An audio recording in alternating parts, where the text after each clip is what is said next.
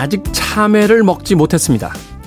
노란색 껍질을 벗기고 맛보면 달콤한 과즙이 느껴지는 맛있는 참외. 아름다운 바다에 멋지게 자리 잡은 울릉도는요, 지금껏 한 번도 가보지 못했습니다. 맑은 날이면 동남아의 어떤 바다도 부럽지 않다는 울릉도의 바다를 본 적이 없습니다. 바쁘게 살아가지만 해보지 못한 것, 맛보지 못한 것이 참 많습니다. 이제는 하나하나 그것들을 하며 살고 싶습니다. 7월 16일 토요일 김태현의 프리웨이 시작합니다.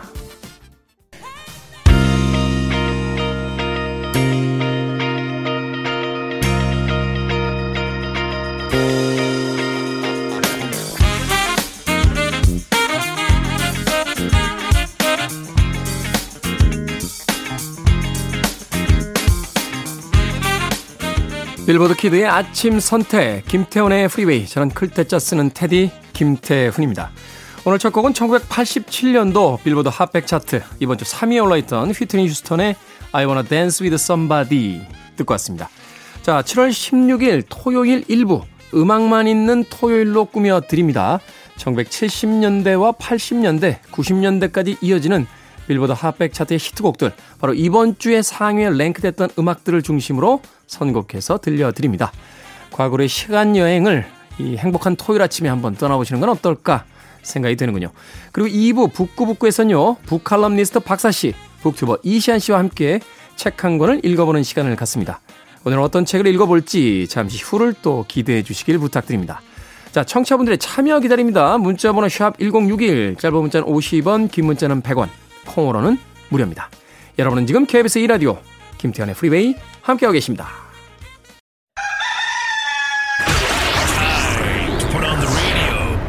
김태훈의 프리웨이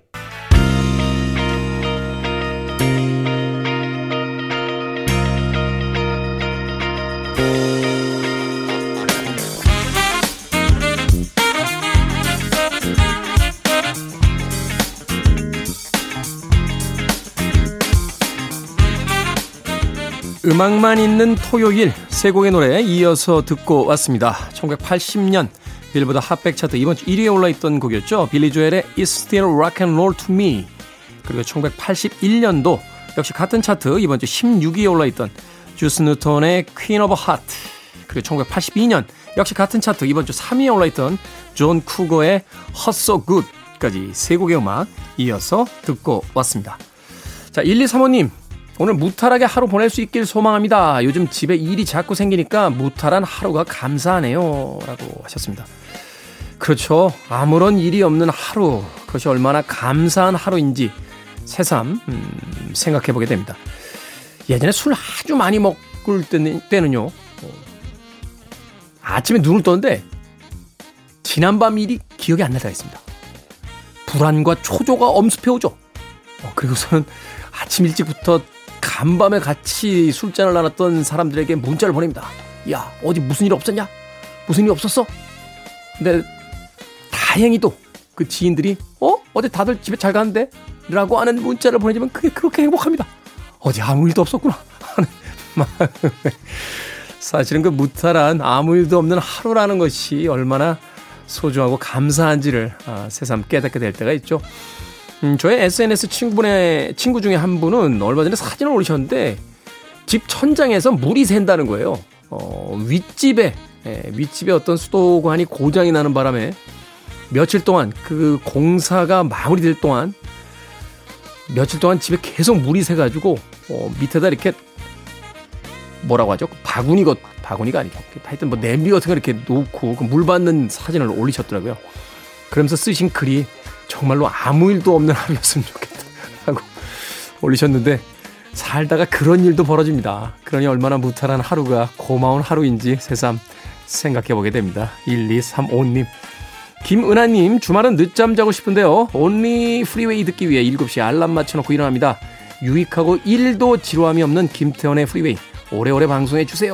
라고 하셨는데, 주말에 알람 끄시고 조금 더 주무셔도 돼요.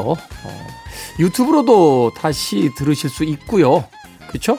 네, 김은아님. 주말엔 그래도 그 행복한 낮잠이 좋지 않습니까? 뭐 일찍 일어나는 것까지는 괜찮은데 알람은 끄십시오. 알람은. 저도 사실 매일 새벽 4시, 4시 반에 이제 알람이 맞춰져 있어요. 알람이 한두 개가 아니고요. 어, 혹시라도 못 일어날까봐 4시, 4시 반, 5시, 5시 15분, 5시 반까지 맞춰져 있습니다. 마지막 알람이죠. 그때까지 못 일어나면 정말 대형 사고기 때문에. 예. 요새는 좀 습관이 돼서요. 알람이 울리기 전에 이렇게 눈을 뜹니다. 아, 그런데 알람이 울릴 때까지는 또 민기적 민기적 거리고 있죠. 그런데 알람이 없이 일어나는 그 주말이요. 어, 정말로 얼마나 행복한지 김은아 씨도 알고 계실 텐데 제 프로그램을 듣기 위해서 알람까지 따라랑 하는 그 소리 아침에 참 듣기 싫잖아요. 음, 조금 늦게 들으셔도 되니까 알람 끄고 편안하게 주무십시오. 김은아님. 자, 5649님, 아침 출근 중에 엄마 차 타고 가면서 듣고 있습니다. 쉬는 날 태워주는 우리 엄마 항상 사랑해요. 라고 하셨는데, 그 마음 영원히 가지고 가시길 바라겠습니다. 5649님. 음악 듣습니다. 1974년도로 갑니다. 빌보드 핫백 차트 이번 주 9위에 올라있던 홀리스의 The Air That I Breathe 그리고 1970년 역시 같은 차트 8위에 올라있던 Five Stair Steps의 Ooh Child까지 두 곡의 음악 듣습니다.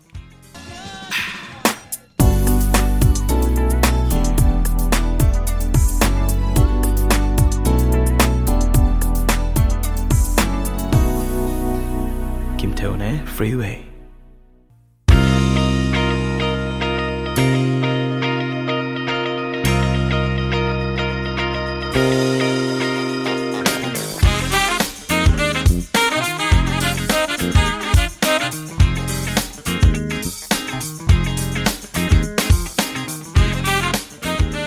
빌보드 kid의 아침 선택 KBS 2라디오 김태훈의 프리웨이 음악만 있는 토요일 함께하고 계십니다.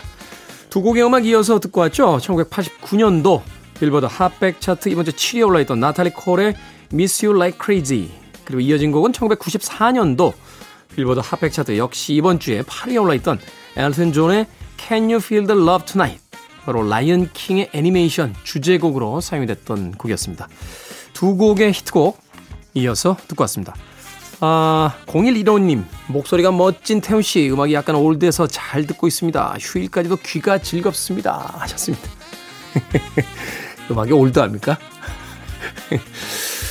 밖에는 우리 백 작가는 그렇다는 듯이 저를 쏘아보고 있군요. 네, 백 작가에게는 신곡이에요, 신곡. 들어본 적이 없는 음악들이니까. 그렇죠. 뭐 최근에 레트로라든지 뭐 복고 열풍이다 이런 이야기들 꽤 오랫동안 들어왔는데 젊은 세대들에게 이제 뉴트로라고 해서 어, 새로운 새로운 어떤 것으로서 이제 받아들여지게 되는 경우가 있죠. 방송 시간에도 제가 한번 이야기 드렸었는데 그 젊은 세대가요 레코드판으로 음악 듣는 걸 그렇게 신기하더군요. 아니 이걸 바늘을 이 위에다 올려놓으면 소리가 난다고요? 하면서 굉장히 신기한 모습을 봤던 적이 있는데 에, 많은 것들이 새롭게 새롭게 변해가는 요즘에 과거의 것들을 경험하지 못한 누군가에겐 그것 역시 새로운 것이 되는 아주 흥미로운 시대를 살고 있습니다. 올드하긴 해도 좋은 음악들입니다. 음악이라는 것, 시간을 버티면서 잘 살아남은 음악들은 그만큼의 가치가 있고 또 아름답지 않나 하는 생각 다시 한번 해보게 됩니다. 0215님, 옛날 음악들, 올드한 음악들 많이 즐겨주시길 바라겠습니다.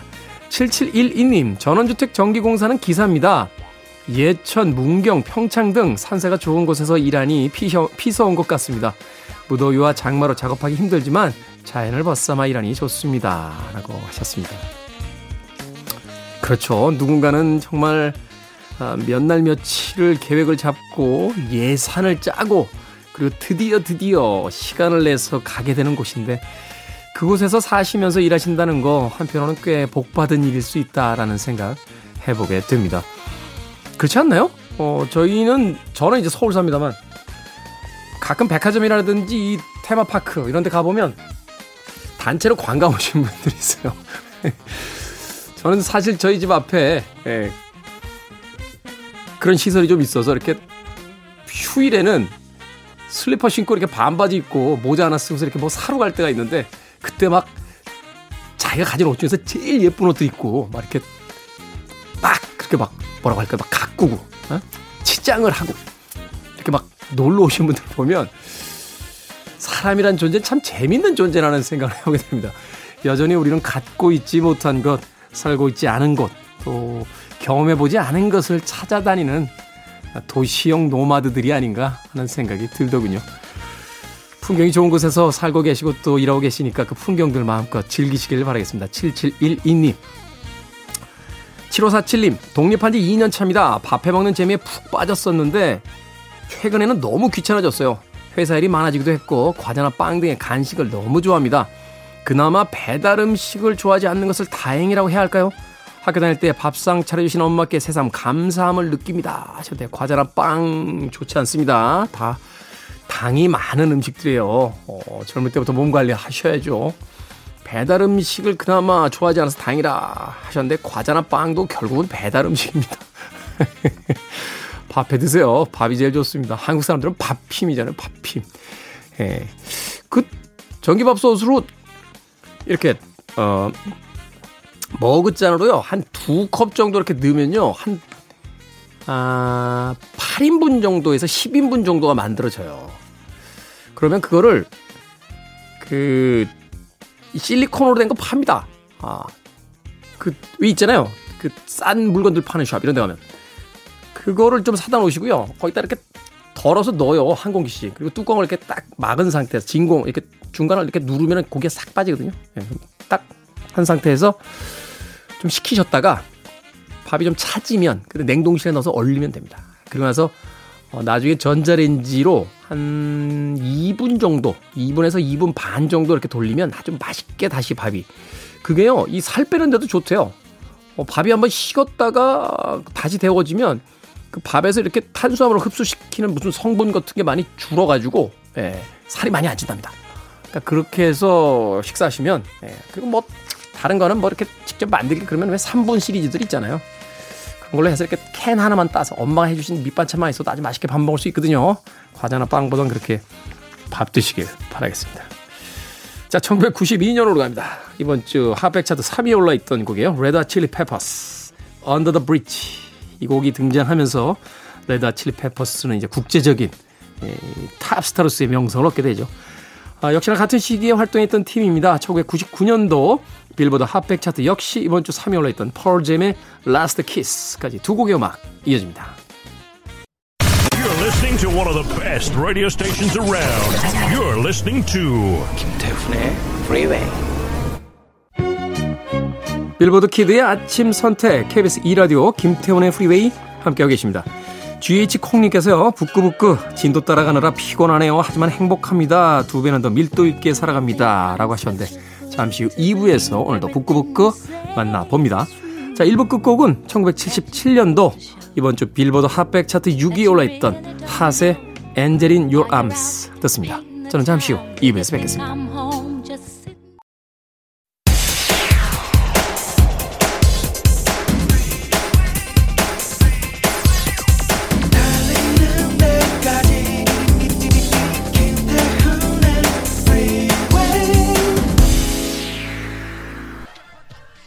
김태훈의 프리웨이 7월 16일 토요일 2부 시작됐습니다.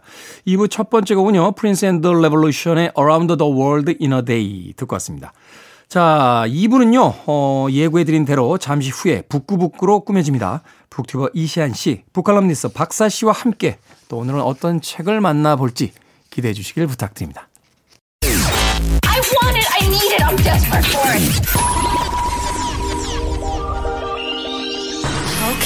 let's do it. 김태훈의 Freeway.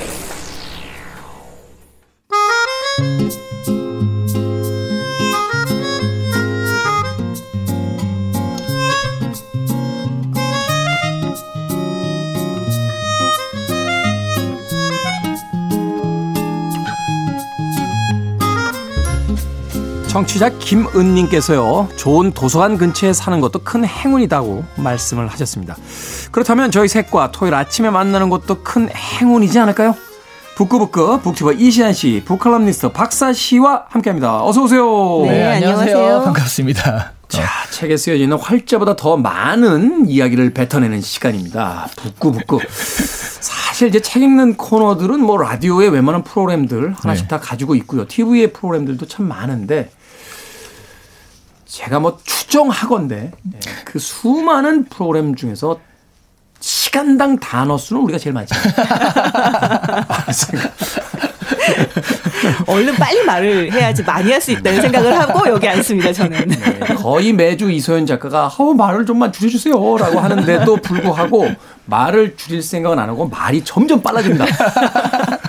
하고자 하는 분량은 다 털어내고 가야 되니까. 근데 보통 저도 이제 독서 그런 프로그램에 가면은 굉장히 점잖은 분위기거든요, 보통은. 그렇죠. 이건 어떻게 생각하세요? 그러면 네, 저는요. 하는데 여기는 빨리 끼어들지 않으면 그냥 기회가 못하고 없어. 하게 되는 그럼요, 그럼요. 일단 그런데요. 하지만요. 하고 끼어들어야지 자기 말을 할 수 있는 약간 그러니까요.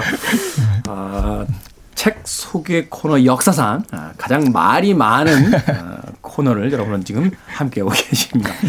자, 오늘은 과학 소설의 아버지라고 불리는 또 한 명의 작가를 모셔왔습니다. 바로 쥘 베른입니다. 우리에게는 뭐 해저 이말리, 15소년 표류기 이런 작품으로 알려져 있는 이제 프랑스의 작가인데 오늘은 그의 대표작 중에 대표작인 80일간의 세계 일주라는 책을 읽어보도록 하겠습니다. 자, 오늘은 박사 씨가 이쥘 베른에 대해서 좀 소개를 해 주시죠. 네, 네. 아, 줄베른 훌륭하죠. 네. 음. 이 1898년에 프랑스 항구 도시 낭트에서 태어났습니다. 이 어렸을 때부터 바다와 배에 대한 낭만적인 환상을 갖고 있었다고 하는데요. 음, 네. 모험 소설을 또 즐겨 읽고 또 모험가를 꿈꿨다고 하고요. 근데 모험가는 못 되었지만 모험 소설 작가가 된 거죠. 네. 어쨌든 꿈꾸면 뭐가 되든 되는 것 같습니다. 이 파리에서 법률 공부를 해서 법학사 학위를 취득을 했지만 이 원래 하고 싶었던 게 글 쓰는 거고요. 그래서 당시 파리에서 문인들과 교류하면서 작가의 삶을 시작하게 됩니다. 이 원래는 희곡부터 시작을 했어요. 희곡으로 시작해서 단편 소설을 연재하다가 그 5주간의 기구 여행이라는 작품이 대중적인 성공을 거두면서 소설가로 본격적으로 살게 됩니다. 이 부지런히 글을 쓴 작가라서 총 64편의 소설을 남겼다고 하는데요. 네. 이 오늘 살펴볼 80일간의 세계 일주뿐만이 아니라 뭐 지저 여행, 해저 이만리 뭐 이런 책들을 정말 우리에게 친숙한 작품들이 많이 있습니다. 음. 이 초기에는 과학을 통한 인류의 진보를 좀 신봉하는 사람이었어요. 네. 그래서 막이 과학을 되게 막 자기 작품에 넣고 이런 걸 좋아했었는데 정말 그런 과학적 상상력 이런 것들을 아주 잘 발휘를 한 작가였죠. 그런데 뒤로 갈수록 점점 어두워져서 좀 비관적인 디스토피아를 써내기도 했습니다. 네. 그렇군요. 사실 쥘 베른이 활동했던 이제 19세기, 어, 그러니까 이제 18세기라든지 뭐 17세기부터 이제 이어져 오고 있는 어떤 흐름이긴 했습니다만 세계를 발견하던 시대잖아요. 그럼요. 모험과 탐험이 막 그 소위 유럽 귀족들의 어떤 그 하나의 임무처럼, 예, 그래서 막 어, 어디 소속으로 막 이렇게 그 모험을 떠나서 거기에 대한 어떤 관찰기, 기록 뭐 이런 것들을 이제 가지고 돌아오던 그런 시대였는데 네. 바로 그런 시대의 작가로서 아, 동시대성을 이제 반영했다. 그런데 거기에 이제 SF적인 상상력이 곁들여지면서 현재까지 우리가 즐기는 그런 소설들로 남아 있습니다. 그런 면에서 본다면 이 80일간의 세계 일주는 오히려 쥘 베른의 작품 중에서는 가장 현실적인 그 작품이 아닌가 하는 또. 생각도 해봐요. 그렇죠. 네. 네.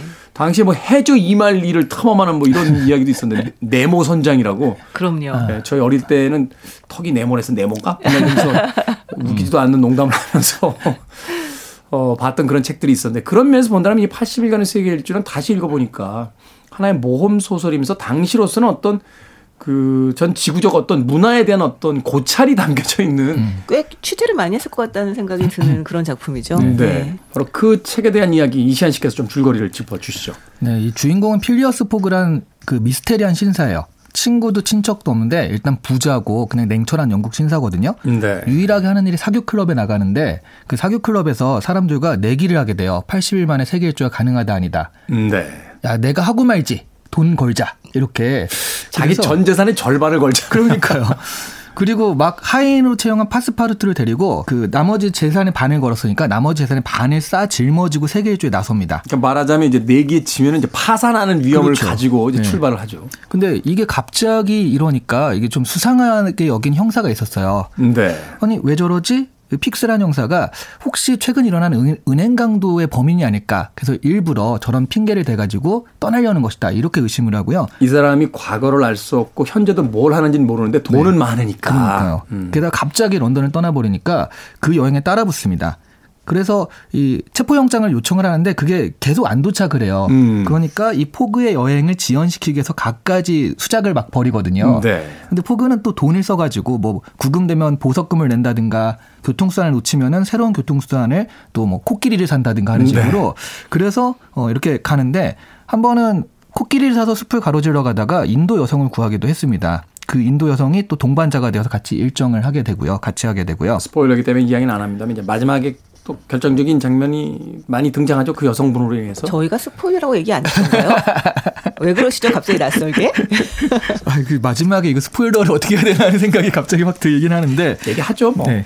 근데 이분이 이제 미국 미국으로 갔는데 미국에서는 그때는 영국령이긴 했는데 체포영장이 있어도 체포할 수가 없는 상황이었어요. 말하자면 이제 치외 법권이 되는 거죠. 네, 네. 음. 그래서 오히려 이 사람은 또 미국에서 죽으면 안 되니까 자기가 데려가야 되잖아요. 여기서는 또 협력자가 돼가지고 같이 여행을 합니다.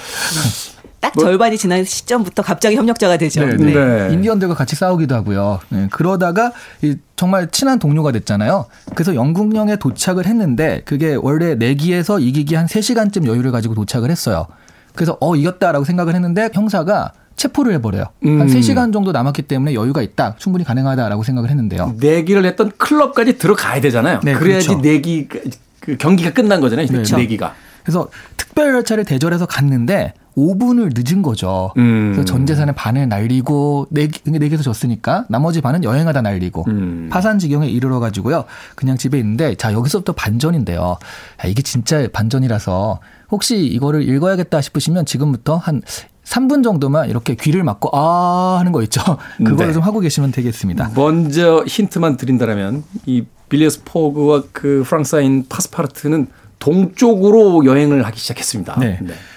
그러니까 동쪽으로 여행을 하게 되면 시간을 거슬러 가게 되거든요. 해가 동쪽에서 뜨는데 네. 우리는 거꾸로 가고 있는 거니까. 네. 그래서 이분들이 자기 시간상은 80일을 딱 계산을 했는데 시차까지 기- 그 생각을 하니까 그게 거꾸로 시간을 거슬러 간 거기 때문에 79일 만에 도착을 하게 된 거고요. 달력상의 날짜로는 그렇죠. 자신은 80일을 다 썼지만 네. 지구를 거꾸로 갔으니까 달력상의 날짜로는 하루를 벌게 된 거죠. 네. 시차를 생각하지 않은 거를 뒤늦게 알아차리고 막 클럽으로 달려갔다가 약속 시간 10초 전에 도착을 합니다. 음. 그래서 세계 일주를 80일 만에 해내게 돼서 내기에서 이기고요. 돈도 따고 인도 여성과 결혼까지 하게 되는 꽉 찬 행복한 결말로 끝납니다. 그렇게 스포일러라고 그랬는데 인도 여자랑 결혼한 이야기까지. 어쩌겠어. 아니 근데 인도 여성과 결혼보다는 이게 79일 만에 도착했다고 훨씬 더 스포일러잖아요. 네. 정말. 극적인 결말이에요. 네. 진짜 이게 어쨌든 간에 이 당시 연재를 할 때도 사람들이 이게 과연 성공할 것인가 실패할 것인가 엄청 관심을 기울였다고는 하는데 네. 사실 이런 작품들은 해피엔딩으로 끝나기가 99.9%잖아요. 그렇죠. 성공을 할 거라고 너무 너무 거의 믿고 진행되다 갑자기 실패했다 딱이 음. 나오는데 정말 그 모든 절망감이 정말 당혹스러울 만큼 네 쏟아지거든요. 근데 네. 그게 아주 극적인 이제 결말을 보여주게 되는데 그것도 드라마틱하고 과학적이고 네. 그렇죠. 논리적으로서 이제 반박이 가능하니까. 약간 거의 이 반전은 그 어벤져스에서 그 이기잖아요. 네. 그러니까 그 villain이 이기잖아요. 네. 그래가지고 어, 영화가 villain이 이기는 걸로 끝나 해서 깜짝 놀랐는데 그 다음 편에서 그게 다시 time 그 travel로 역전이 되는 음. 뭐 그런 반전이었던 것 같아요. 이거는. 사실 그런 것 같아요. 어, 읽었던 여러 모험 소설 중에서 가장 드라마틱한 반전이 아니었나. 네. 그리고 줄 베런이 이 반전을 생각해낸 것은 자기 혼자 얼마나 좋아했을까 그런 생각이 들어요. 막 방 안에서 혼자 난리가 났었거든요. 야, 나 천재 아니야? 막 이러면서 그러면서 이거 빨리 써야지. 저는 이 반전을 쓰기 위해서 나머지 80일을 붙였다고 생각합니다. 그럴 수도 있어요, 진짜. 네. 식스센스처럼 그 반전 하나를 위해서 앞에 두 시간이 필요한 것처럼 그러네요. 바로 이 반전을 통해서 자 이렇게 줄거리에 대한 소개를 해 주셨습니다. 근데 여기서 하나 재밌는 것이 이런 겁니다. 아, 주인공은 영국 사람이고요. 그의 이제 하인으로 나오는 파스파르트는 이제 프랑스 사람으로 설정이 되어 있고 앞서도 제가 소개해드렸던 줄벤의 또 다른 소설인 이제 15소년 표류 같은 작품도 보면 거의 대부분의 소년들이 영국 소년들이에요. 물론 이제 가장 중요한 역할을 맡는 소년이 이제 프랑스 사람이긴 합니다만. 근데 줄베르는 프랑스 사람이란 말이에요. 네.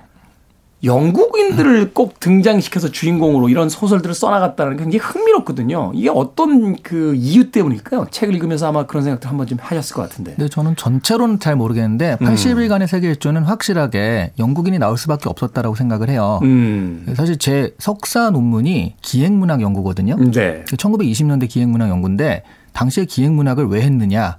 제국주의 시선으로 오지를 탐험하는 거라는 거죠. 그렇죠. 네, 그러니까 여기 그때 영국이 이게 1873년에 발표된 작품이거든요. 영국의 제국주의가 한참 정말 강성할 때예요. 해가 지지 않는 나라라고 네. 했던. 지금 포그가 갔던 나라들도 대부분 영국령, 인도라든가 영국령에 속해 있고 아니면 미국처럼 영국과 굉장히 친밀한 나라들. 이 나라들만 돌아도 그 영국과 관계된 나라들만 돌아도 세계 일주가 가능한 그런 시대였다는 거죠. 그말 그대로 그것이 해가 지지 않는 나라잖아요. 네. 그냥 계속 해를 쫓아만 가도 다 영국령이니까 네. 계속 해가 떠 있는 상태로 영국을 여행할 수 있다라고 하는. 그래서 여기서 영국 신사라는 게 굉장히 좀 상징적인 제국주의 상징적인 모습이고 아니 프랑스 사람이 왜 그럼 영국이냐라고 했을 때 당시에 서양인들은 영국과 프랑스가 물론 앙숙이긴 하지만 유럽인이라는 정체감 공통성이 있었기 때문에 그런 부분들에선 우리 그 이런 거죠. 결국 제국주의의 시선이 이런 거잖아요. 문명이 발달한 우리가 문명이 안 발달한 곳에 가서 그 문명을 전해주마. 우리가 라는 개념이잖아요. 혜택을 내려준마. 네, 네. 그러니까 그래서 그 서양인이라는 개념으로는 좀 동질감을 느끼면서 썼던 것 같고요. 그 특별히 이제 영국령을 밟고 지나간다는 그런 느낌 때문에 영국 신사가 전면에 등장한 게 아닌가 싶어요. 소설을 풀어나가는 데 있어서 또 현재 그러니까 줄 베른이 살았던 그 시대의 어떤 여러 가지 그 상황을 봤을 때 영국인을 주인공으로 등장시키는 게 좀 더 현실적이겠다 라고 판단. 하지만 이제 프랑스 하인이 등장하는데 네. 네, 네. 사고도 많이 치지만 이 사람이 많은 걸 해결하잖아요. 네. 그러니까 저는 사실은 이게 여기에서 주인공이 포그가 맞나? 약간 이 생각을 좀 하게 되는데 음. 이 장파스파르투라고 하는 하인이랑 둘이 굉장히 대비적으로 나오잖아요. 맨날 싸워요 둘이. 싸, 아니요, 둘은 싸우지 않죠. 아니, 싸우는 게 아니라 그 맨날 사고 치고 해결하고 또 맞아요. 사고 치고 네. 해결하고 뭐 이런 일들. 파스파르투가 사고를 치면 포그가 해결을 하는 음. 약간 그런 형태죠. 근데 포그는 굉장히 냉정한 인간이고 그리고 전혀 동요하지 않고 그리고 정말 아무런 호기심이 없고 주변에 아무런 호기심이 없고 딱 자신의 목표를 향해서 착실하게 이제 계획하고 문제를 해결하는 그런 캐릭터라면 장 파스파르투는 정말로 다재다능하고 아주 많은 재주를 갖고 있지만 호기심이 너무나 많아서 계속 사고를 치고 그것들이 계속 발목을 잡고 음. 그러면 포그가 냉정한 표정으로 돈으로 해결하고 네. 그러니까 이런 식으로 가잖아요. 네. 그래서 사실 이 작품에서 더 매력적인 인간은 장파스파르투고 제일 복장 터지는 인간도 장파스 이, 이 사람이거든요. 프랑스 사람이거든요. 그렇죠. 제일 입체적인 인간이기도 하고요. 음. 네. 그래서 그런 면에서 본다면 영국 사람이 이제 주인공이라기보다 어떻게 보면 이, 사, 이 줄베르는 정말 프랑스 사람들을 잘 이해하고 있구나. 약간 오히려 그런 느낌을 좀 저는 받았거든요. 네. 음. 사실 그러네요. 이 장파스파르트 와 그 빌레스 포크라는 이 두 사람의 관계와 또 어떤 협업에 의해서의 어떤 모험을 생각해 보면 유럽인 서양인이 주인공인 소설 그리고 거기서 아시아라든지 이제 신대륙에 갔을 때 벌어지는 어떤 그 미개한 문명 네. 혹은 야만적인 어떤 폭력성 이런 것들을 서양인의 시선에서 이제 쳐다보고 있는 작품. 아주 아주 명백하죠. 음. 오히려 그것 때문에 좀 시대적 한계가 있다고 봐야 될 것 같아요. 네. 이 저도 한번 찾아본 적이 있는데 이 장 파스 파스파르트라고 하는 이제 이 파스파르트가 뭘 의미하는지 찾아봤더니 이게 합성어인데 에, 프랑스어로 얘기하면 이제 만능 열쇠. 아. 라는 단어로서 통용이 되는 단어라고 그래요. 그러니까 말하자면 이 하인이 다 해결하잖아요. 뭐, 뭐 문제가 있으면 물론 사고도 쳐서 주인이 돈으로도 해결하지만 뭐 해오라면 뭐도 하고 뭐도 하고 뭐도 하고 하는 사람이니까 아마 그런 어떤 프랑스식 단어의 유희, 뭐 언어의 장난 뭐 이런 게 있지 않았나 또 생각을 해보게 됐습니다. 자, 음악 한 곡 듣고 와서 이제 본격적인 80일간의 세계 일주를 읽어봅니다. 아마도 많은 청취자분들께서 본격적인 건 뭐야? 지금까지 이렇게 이야기하고 하시겠습니다만 저희들의 본격적인 이야기는 아직 시작이 되지 않았습니다. 리사 스탠스필드입니다. All Around the World. 빌보드 키드의 아침 선택, KBS 2라디오, 김태훈의 프리웨이, 북구북구 박사씨, 이시안 씨와 함께 쥘 베른의 80일간의 세계 일주 읽어보고 있습니다. 자, 이 80일 동안 벌어지는 세계 일주 동안 참 많은 대륙과 나라들을 이제 돌아다니게 되는데 두 분께서 어, 가장 흥미로웠던 어떤 지역이라든지 그 에피소드들이 있다면 어떤 어, 공간이고 또 어떤 이야기였는지 좀 들려주시죠. 저는 흥미롭긴 한데 가고 싶지는 않아요. 인도. 인도. 네. 인도에 여기 보면 코끼리를 타고 숲속을 가로질러서 가는 장면도 나오고 네. 어, 그러면서 이제 인도 문화와 부딪히는 그런 것들이 있잖아요. 그런 부분들도 좀 흥미로웠는데 근데 개인적으로는 또 인도에 가가지고 흔히 갔다 오신 분들은 완전 개고생을 했다. 하지만 깨달음이 있었다. 이렇게 얘기를 하시거든요. 근데 깨달음 있기 전에 개고생이라는 게 들어보면 아 진짜 개를 넘어서는 그래서 아 저는 인도는 그렇게 가고 싶진 않은데 깨달음만 좀 갖고 싶은 생각이 있습니다. 아, 인도 갔다 오신 분들을 많이 만나면 되죠. 네, 아 그렇죠, 그렇죠. 깨달음만 점수만 살짝. 네, 그렇죠. 이 인도 여행에서 이제 자신의 어떤 동반자를 만나게 되는데 결국은 이제 그 인도의 어떤 풍습에 대한 서양인들의 그 시선을 그대로 보여주잖아요. 맞아요, 맞아요. 어, 소위 이제 순장이죠. 아, 남편이 죽었을 때 이제 아내를 산채로 매장하는 그 풍습에 대한 것이 하나의 사건이 되고 그 사건 속에서 그 여자를 이제 구출하는 어떤 모험담이 이제 펼쳐지게 되는데 앞서 이야기했던 것처럼 이런 어떤 사건들, 그러니까 어떤 사건들을 취사 선택할 것이냐 이게 이제 작가의 세계관이잖아요. 네. 그런데 바로 이렇게나 미개한 문명이 있단 말이야. 하고 마치 그 자신들이 그 문명 안으로 뛰어들어서 우리가 니네들 문명을 현대화시켜줄게, 구원해줄게 하는 듯한 대목처럼 읽히기도 하거든요. 네, 뭐 인도만이 아니라 사실은 뭐 아- 아메리카 인디언과 싸우는 장면도 그렇고요. 일본에 갔을 때 거기서 이제 그, 그 서커스 안에 그 파스파르투가 서커스 안에 들어가는 것도 그렇고요. 그러니까 각 나라를 굉장히 생생하게 그리고는 그리고는 있는데 그 나라의 그 이미지들은 정말 그 당시에 서양인들이 가질 법한 이미지. 전형적인 들인 오리엔탈리즘. 네, 네. 네, 거기에 기반을 하고 있죠. 그래서 사실 저는 보면서 아 여기도 여행을 가고 싶다 그런 생각은 전혀 안 들었고요. 정말 포크와 마찬가지로 이게 시간 내에 들어갈 수 있을 것인가. 약간 거기에 집중을 하게 되더라고요. 파스파르토 같은 경우도 처음에는 좀 이렇게 아 어쨌든 여행을 하는 거니까 자기 시- 자신의 주인은 정말 옆도 안 돌아보고 딱 무표정하게 남만 보고 있지만 구경을 하러 다, 다니거든요. 근데 문제는 또 구경하러 다니면 꼭 사고를 치잖아요. 네. 그래서 저도 제발 딴 데 좀 가지 마라. 약간 이런 마음이 들면서 어, 약간 은하철도 999 같은데요. 역에 예, 역에서 내려가지고 꼭 나갔다가 무슨 사고에 휘말려서 간신히 돌아오고 그러잖아요. 음. 안 나가고 그냥 가만히 있으면 좀 평화, 평온한 여행이 될 텐데. 어차피 목적지 안드로메다로 가니까 네. 밥만 먹고 재빨리 들어와서 앉아 있으면 되는데 꼭 어디 바 같은 데 가고 시장 같은 데 가서 그렇죠. 일에 그렇죠. 휘말려 가지고 기차 시간을 맞추네 못 맞추 네 하는 그런 일들이 벌어지게 되는데 이게 어떻게 보면 이제 모험 소설의 어떤 고전 같은 것 같아요. 사실은 맞아요.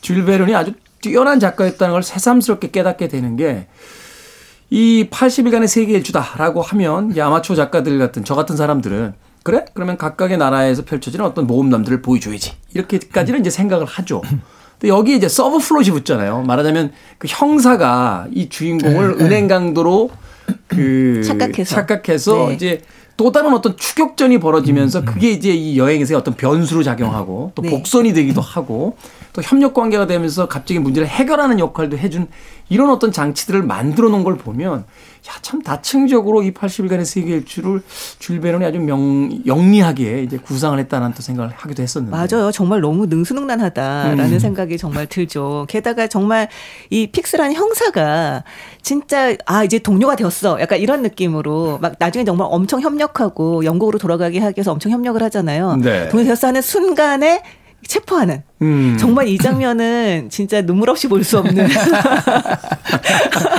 아, 정말 너무 제가 만약에 소년이었다면 네. 정말 정말 소년이여 일어나라 약간 이랬을 것 같은 그런 어, 장면이었죠. 너, 너무 네. 감정이입하셨는데요. 네. 아니, 저는 엄청 감정이입하면서 봤어요, 사실은. 아니 사실 그런 구조가 또 있어요 대중문화에도 사실은 이제 루팡 삼세 같은 네, 네. 아, 그런 이제 일본의 코믹스 원작의 제가 참 작품들. 사랑하는 만화죠. 네. 그렇죠 보게 되면 거기 이제 루팡이 물건을 훔치러 가는데 꼭 거기 형사가 따라붙잖아요. 아, 예. 그래가지고 이제 이중 구조를 만든다거나 네, 뭐 네. 헐리우드 영화인 뭐 오션스 11 같은 작품들도 보면 오션스 일당들이 훔치려는 물건이 있는 반면에 거기에 또 해방꾼으로 등장하는 또 인물이 있다거나 이런 식의 어떤 구조를 아주 원형으로서 아주 멋지게 만들어 놓은 그런 작품 중에 하나가 아닌가 하는 생각이 또 드는데 네. 그런 의미에서 두 분은 이 80일간의 세계 일주 동안 이 주인공을 가장 괴롭혔고 가장 심각한 위기다 라고 생각했던 사건이 있다면 또 어떤 사건들입니까?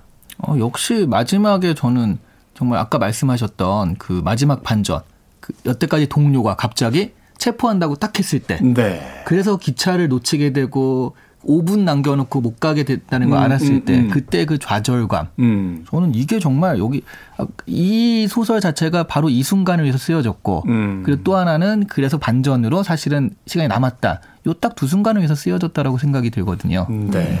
근데 저는 여기서 파스파르도가 그 굉장히 자, 자기 주인을 잃어버리고 아편굴에서 술 취해가지고 자기 주인 잃어버리고 막 헤어졌다가 다시 만나는 장면이 있잖아요. 네. 그래서 살아남기 위해서 일본에 가서 일본에서 그 서커스단에 들어가잖아요. 음. 그래서 아주 긴 코를 달고 서커스단에서 활동을 하다가 그 인간 피라미드를 그 긴 코를 가서 인간 피라미드를 쌓고 그 밑에서 딱 지탱을 하고 있다가 네. 자기 주인을 보자마자 내팽개치고 달려가잖아요. 주인님 막 이러면서 피라미드 무너지잖아요. 무너지죠.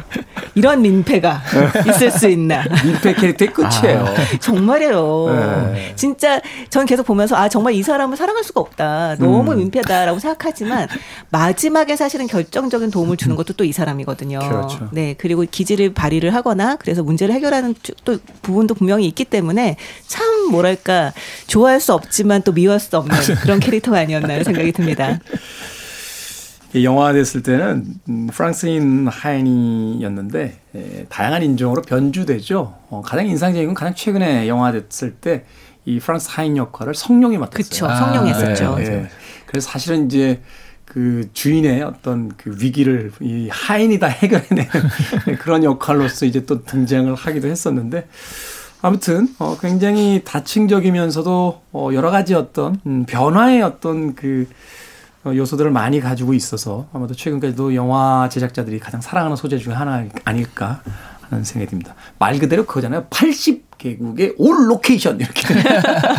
물론 80개국을 다 담을 수는 없겠습니다만 네. 뭐 사실 최근에 OTT 같은 매체에서 제작을 해준다라면 뭐 시리즈물로 어, 하루에 한 나라씩 해서 80부작 이상의 대작을 만들 수 있는 그런 작품이지도 않나 하는 생각해 봅니다. 그건 아무리 봐도 제작 제작자의 사심이 들어간 프로젝트가 되는 것 같아요. 그러니까 왜 아, 고독한 미식가처럼 어, 프로그램을 하는 건지 음식을 먹으러 다니는 건지 모르는 그런 프로그램이 있듯이 네. 그런 작품이 만들어진다면 누구라도 어, 주인공으로 캐스팅되길 원하지 않을까 전 세계를 돌아다녀 볼 수 있는 네. 그런 작품이지 않나 하는 생각해 봅니다. 음악 한 곡 듣고 와서 이제 마지막 이야기 들려드리도록 하겠습니다. 영국 신사라고 하니까 바로 그 영국 신사의 어떤 품위를 상징하는 아티스트 중에 한 명이기도 하죠. 스팅의 곡 중에서 Englishman in New York 듣습니다.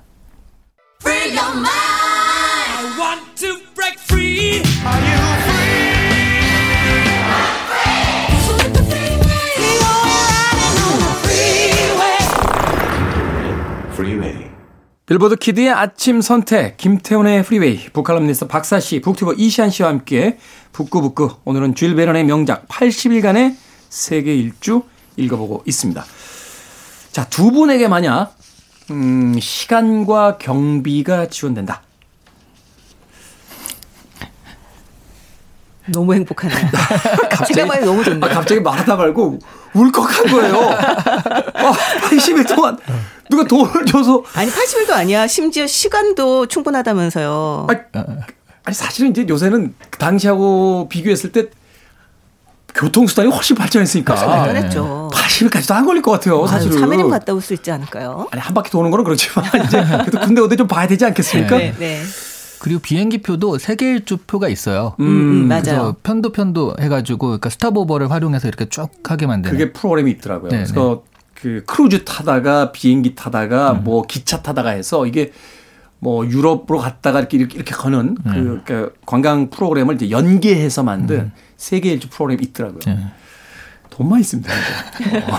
시간 시간도 없고 경비도 없고. 네. 아니 저는 정말 시간도 경비도 충분하다라고 한다면 음. 저는 그냥 어 컨셉을 노후 대책으로 삼아서 음. 그냥 저 이 세상 떠날 때까지 세상을 이제 돌아다니는 계속. 네 그것도 너무 낭- 좋지 않습니까? 그것도 낭만적이다. 아, 근데 돌아다니다가 너무 고생하셔서 이렇게 그 노, 노후가 너무 빨리 오는 거 아닐까요? 사실 여행이 피곤하긴 제일 피곤해요. 그러니까요. 맞아요. 저는 사실 쿠바에 갔을 때 네, 너무너무 흥분해서 갔어요. 전 평생 가보고 싶었던 나라여서 네. 그 KBS 프로그램에서 이제 제안을 해서 어, 가자. 뭐 25시간 만에 드디어 쿠바에 도착해서 들어갔는데 전 사실 후회했어요. 어 왜요? 조금 늦게 왔구나. 아 그렇죠. 그 마음 이해합니다. 아, 왜냐하면 네, 너무 아름다워요. 네. 너무 아름다운데 일단 음식이 맛이 없어요. 그러니까 조미료나 이런 게 없어요. 왜냐하면 그 경제봉쇄를 당해가지고 물자가 정말 없어요. 편의점이나 가게가 없어요. 길거리. 뭐 기념품 가게라고 몇 군데에서 들어가 보면 한 20년 전에 우리나라에서 팔았을 법한 이 저 마그네틱 있죠 자석 뭐그 티셔츠 막 도저히 입을 수 없는 티셔츠 뭐 이런 것들이고 숙소도 그래도 방송국에서 좋은 데를 잡아주셨는데 아. 녹물이 나옵니다. 그리고 그러니까 제가 그때 알았어요. 아 이제 여행을 이런 여행을 하기에는 내가 나이가 너무 많구나. 젊을 때는 음. 배낭 하나만 메고 길에서 자도 좋아 라고 막 여행을 다녔는데 너무 늦게 하구나. 네. 음. 아, 저도 쿠바 가서 말씀하신 모든 문제들 정말 먹을 거 없고 진짜 너무 너무 물자가 없고 그런 것들을 그때 그 더운 날씨, 엄청난 날씨. 같이 갔던 PD 한 명이 네. 쓰러졌어요. 낮에 촬영하다가 너무 더 네. 세계 여행에서 쿠바는 오래 있지 않는 걸로 네, 일정을 짜도록 하겠습니다. 역시 여행은 위험한 걸로. 네. 자, 두 분의 일정에서 이제 컨셉. 일단은 노후 대책으로서의 그 네. 여행을 이야기하셨고 이찬 씨는 어, 저는 어렸을 때 투어 컨덕터라는 아르바이트를 해가지고 여행을 진짜 많이 다녔거든요. 네. 별로 가고 싶지 않아요 요즘엔. 음. 네, 너무 그때 많이 힘들고 그래가지고 이때는 일단 아, 이시안 씨는 일단 성공했으니까 나는 여기가 제일 편해. 한국 사람들이 주로 하는 얘기 있죠. 야 성공하면 한국이 제일 편해. 아니, 아니, 그렇죠. 그런 건 그런 건 아니지만 어쨌든 만약 지금 간다면 저는 역시 책으로 책을 쓰기 위해서 책을 쓰기 위해서. 예, 아프리카에 어딜 가본다든가 이런 걸 책으로 만들겠다 뭐 그런 음. 컨셉으로 가겠죠. 아니 서울에서도 책 쓰시는 분이 뭘 또 여행 가서도 책을 쓰세요. 아니 가서 쓰는 거 아니죠. 가서 봐야지 그걸 쓸수 여행. 가려고 여행기 쓰시는 분들 있어요. 여행기 쓰려고 여행 가는 게 아니라 여행 가려고 여행기 쓰시는 사람들이 아, 있어요. 그렇죠, 그렇죠. 제 주변에도 작가가 한 명 있어요. 김동영이라고. 예, 생선이라고 네, 알죠. 네, 네, 압니다. 여행 가려고 여행기 쓴다고 제가 맨날 뭐라 그러는데 이번에도 좋은 책을 한 권 써가지고 왔더라고요. 자, 저라면 음, 저는 진짜 새로운 나라를 가는 것도 좋지만 갔던 나라 중에서 제일 좋아했던 나라들을 다시 아, 가고 싶다라는 생각을 맞아요, 돼요. 맞아요. 네. 그 가서 너무 좋았던 곳을 다시 가는 거는 정말 너무 너무 좋은 경험인 것 같아요. 네. 네, 네. 더군다나 그 여행은 이미 우리가 이제 통제할 수 있는 여행이 되기 때문에 네. 계획도 아주 완벽하게 짜죠. 어느 식당에서 뭘 먹고 어디 가서 뭘 하고 그런 것들을 그럼요. 완벽하게 짜게 되는데 저는 유럽을 그러니까 10번을 넘게 갔었어요. 아까 말씀드린 거 TC를 했었기 때문에. 그래서 말씀하신 대로 여기서 한 달을 살면은 이 도시에서 있어야겠다라고 그 많은 나라들 다 돌아다니고 결론 내린 나라 그 도시가 있습니다. 안 가르쳐 드리는 걸로 화내시겠죠. 뭐죠 이게? 아, 농담이고요. 그 체코의 프라하. 아, 체코 프라하. 프라하. 프라하 너무 좋아서 저도 모든 두번 밸런스가 갔어요. 맞춰져 있는 도시 같아요. 네, 네, 못 네. 가봤어요. 완벽해요. 아, 네. 네. 저는 사실 북유럽 쪽이나 이 공산권은 잘 못 가봤고 음. 프랑스나 뭐 이런 쪽. 예. 근데 오늘의 대화는 정말 주변스럽지 않네요. 자, 실제 해, 해 세계 여행을 다녀온 사람들이 많습니다. 해외 여행을. 그럼에도 불구하고 이 100여 년 전에 에, 쓰여진 이쥘 베른의 에, 80일간의 세계 일주라는 책이 여전히 우리의 서재에 남아 있고 그것이 여전히 흥미를 갖게 만드는 데는 어떤 이유가 있을지 조금 정리를 좀 해주시죠. 아무래도 저는 그이 80일간의 세계 일주라는 것도 매력적이지만 이 안에 줄거리, 서사, 그러니까 쫓고 쫓기는 긴박감, 어제의 동료가 갑자기 적이 되기도 하는 이런 서사의 힘이 훨씬 큰 것 같아요. 네. 제가 이걸 봤을 때도 하루 밤새 읽었거든요. 네. 예, 그러니까 사실 이게 오래 남는 데는 역시 소재나 이런 것도 중요하지만 그 안에 내용, 줄거리, 서사가 제일 크다라는 것을 이 책을 보고서 다시 한번 느꼈어요. 네. 흥미진진한 모험담으로서 네. 여전히 유효하다. 네, 맞아요. 이 책 같은 경우 사실은 여행기라고 볼 수는 없죠. 여행기는 아니고 모험담 쪽에 모험담. 훨씬 가까운데요. 왜 저희 같은 경우는 여행을 가는 것보다 여행기 읽는 걸 더 좋아하는 사람들이 많잖아요. 음. 아까 말씀하셨듯이 여행은 직접 가면 몸만 고생하니까 네. 그냥 여행기로 대리만족을 하겠다라는 분들도 있으실 텐데요.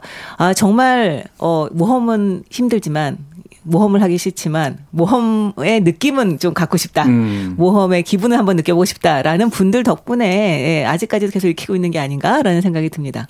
우리가 극장 가는 이유도 그거잖아요. 가장 안전한 좌석에 앉아서 평안하게 남들이 정말 개고생하는 이야기를 보면서 어 그걸 이제 대리만족을 썼던 쾌감을 얻잖아요. 그리고 네네. 마침내 해피엔딩이 펼쳐지고 그 주인공들이 이제 모든 임무를 완수할 때 같이 그 임무를 수행한 것 같은 맞아요. 그런 뿌듯한 어떤 만족감과 함께 극장문을 나서게 되는데 네. 바로 그러한 아, 모험담의 이야기가 이 책 안에 담겨져 있기 때문에 흥미롭게 지금도 고전으로서 어, 읽히고 있다라고 볼 수 있겠네요. 자, 두 분의 한 줄 추천사로 마무리하겠습니다. 어, 저희가 이렇게 소설 자체는 너무 재밌다라고 말씀을 드렸는데 다만 이거 보실 때는 지극히 서구 중심적인 제국주의 시각이 코어엔 있다라는 걸 좀 아시고 보는 게 좀 다채로운 독서를 하는 방법이 될 것 같아요. 우리가 책을 읽는 것도 사실은 이제 그런 것들을 깨닫기 위해서니까 네. 어, 그걸 감안해서 읽어주시면 더 재밌을 것 같아요. 네, 네. 사실 저는 지금은 더 이상 모험이 없는 시대가 아닌가라는 생각이 들거든요. 근데 정말 방구석 모험을 즐기고 싶다면, 음. 네, 그렇다면 물론 말씀하신 것처럼 막 스펙타클한 영화 이런 것들도 자극 적으로 좋을 수도 있겠지만 또 이 상상력을 발휘하면서 읽기에 이 책이 정말 가장 적합하지 않나라는 생각이 듭니다. 조금 다른 이야기긴 합니다만 요새 아이들은 가출을 잘 안 한대요. 집 나가면 고생이라고. 그럼요. 어떻게 그렇게 알지? 현명해. 우리 때는 일단 욱하면 나갔잖아요. 물론 다시 들어가긴 했습니다만 말 그대로 모험이 사라져버린 시대, 예, 안락함만을 추구하는 시대에 그 날것 그대로의 모험이 이, 존재했던 바로 어느 시기로 어, 또 안내하는 타임머신이기도 합니다. 자, 80일간의 세계 일주 줄 베른의 작품 오늘 북구북구에서 읽어봤습니다. 다음 주 작품도 기대가 됩니다. 바바라 오코너의 아주 재미있는 책이에요. 개를 훔치는 완벽한 방법. 우리나라에서 영화 되기도 했던 바로 그 영화의 원작 소설이기도 합니다. 읽어보도록 하겠습니다. 북튜버 이시안 씨, 북칼럼니스트 박사 씨와 함께했습니다. 고맙습니다. 네, 네, 고맙습니다. 감사합니다. 음악 한 곡 듣습니다. Daft Punk, Around the World.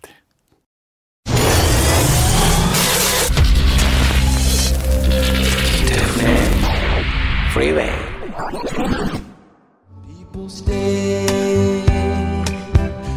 KBS 2라디오 김태훈의 프리웨이 오늘 방송 여기까지입니다. 오늘 끝곡은요. 잭슨 브라운의 Stay 듣습니다.